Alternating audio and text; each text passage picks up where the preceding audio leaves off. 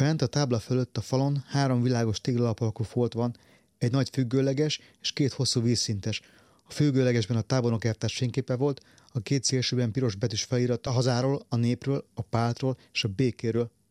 Már nincsenek ott, szilveszter óta sehol sincsenek már ilyen feliratok, és a tábornok elvtárs fényképe sincs már kint sehol. Bedugom a toltatot is a bőrönbe, a tanárnő arcát nézem, kihallom a hangját a lányok hangja közül, a sikítása jut eszembe, a visító hangos sikítása, amivel letépte a pioníringéről a kék főparancsnoki rangjelzést, és átaposott, és a falhoz rúgta az egyik széket, és felugrott rá, és megfogta a tábornok elvtárs óriási nagy, háromszoros életnagyságú képét, és lerántotta a díszterem faláról, és a földhöz vágta. Látom, ahogy kitörik a kép üvege, és a tanárnő leköpi a tábornok elvtárs képét, és kiszakítja a keretből, és közben azt sikítja, hogy vége, nincs többé, nincs többé, vége van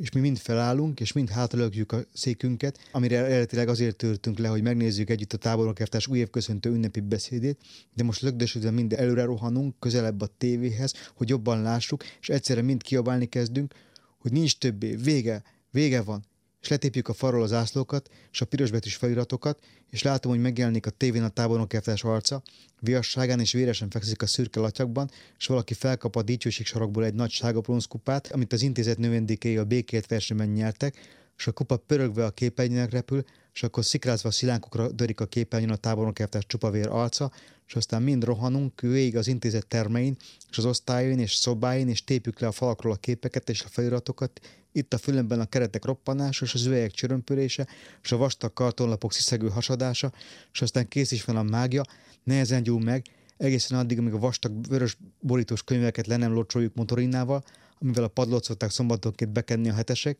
és amikor aztán végre égni kezdett a tűz, a selcegő lángok közül egyszerre százszor és ezerszer is kinézett és kimosogott ránk a tábornok elvtárs, és mi a tűz körül álltunk és énekeltük, hogy nincs többé, vége van, olé, olé, és a mágia helyén nem maradt semmi más, csak kormos üvegszilánkok, olyanok, mint a széttégett, fekete fogak. Két nappal később felszettem egyet és bedugtam a toltartalomba, még most is ott van, a ceruzák és a tollak között. A vöröshajú tanárnő arcát nézem,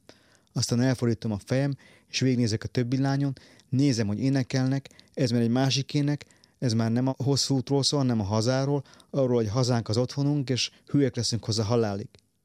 nem éneklek velük, hanem elképzelem, hogy mit látnak, elképzelem, hogy engem látnak azt, hogy megigazítom a kopott kabátom, és intek nekik, és felemelem a bőröndöm, és elindulok kifele a teremből, azt, ahogy a küszöbön még egyszer megállok, és felőjük intek. Kinyitom a szám, azt akarom mondani, hogy szervusztok, Isten veletek, de nem azt mondom, hanem nagyon halkan azt suttogom, hogy vége, vége van. Olé, olé. Aztán elfordulok, és becsukom magam mögött a tanuló ajtaját.